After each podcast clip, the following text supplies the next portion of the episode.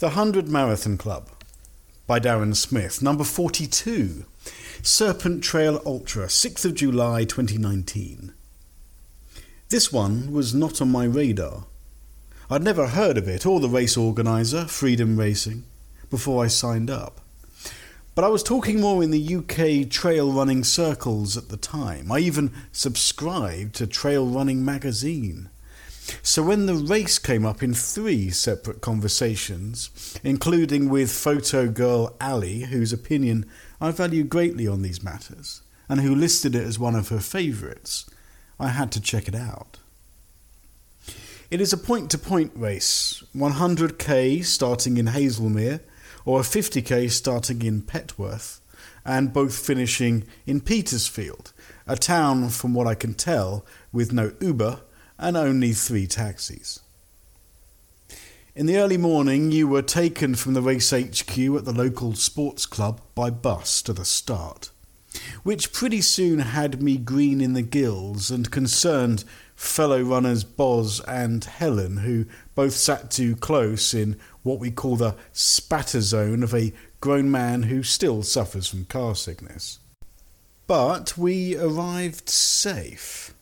Uh, which is good, and vomit free, which is better, to discover that there were about 300 of us on the 50k, uh, racing along the Serpent Trail that I discovered was not named uh, due to its serpentine nature, but rather that it goes through the habitat of the UK's three most common varieties of snake. Well, isn't that lovely? Enough is enough. Enough is enough! I have had it with these motherfucking snakes on this motherfucking plane! Quite. Um, with only 700 metres of ascent and five well stocked checkpoints, as well as a very generous 11 hour cut off thanks to a walking contingent, it would be a gentle run on a very hot British summer's day that started with what felt like a false start. We ran up uh, from the farm in which we had congregated after getting off the bus and immediately hit a queue of people. The gate to get off the property was a kissing gate with only one person at a time able to get through.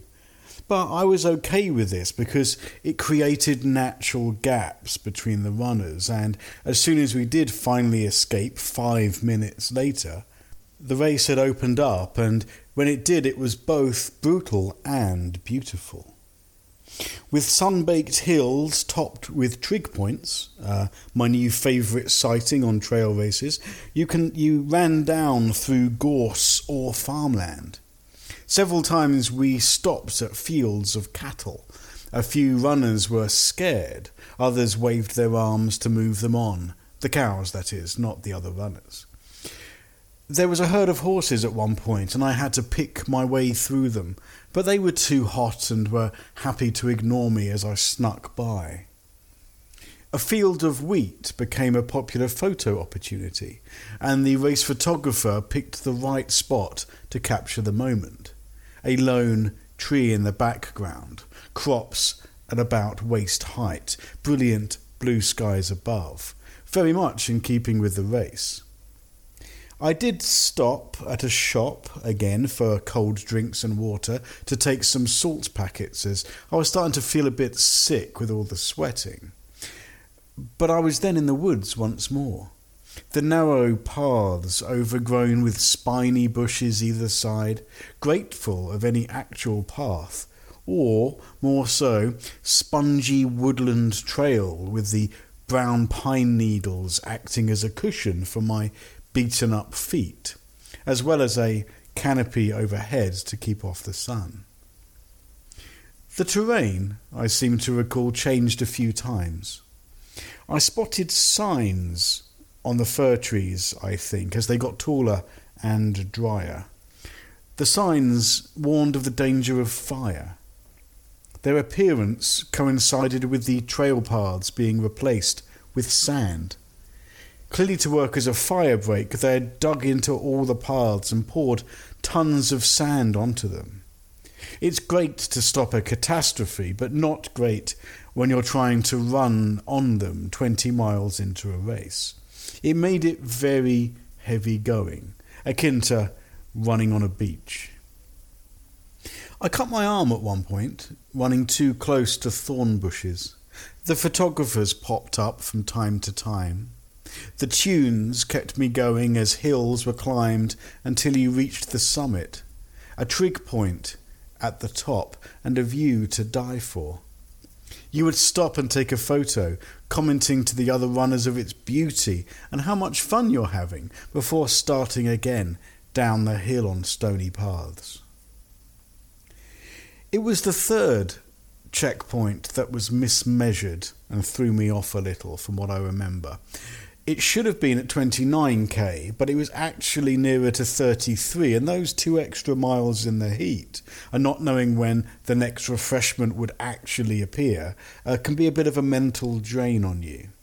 But the checkpoints were all good, and the third one, as I arrived, they were cutting fresh melon.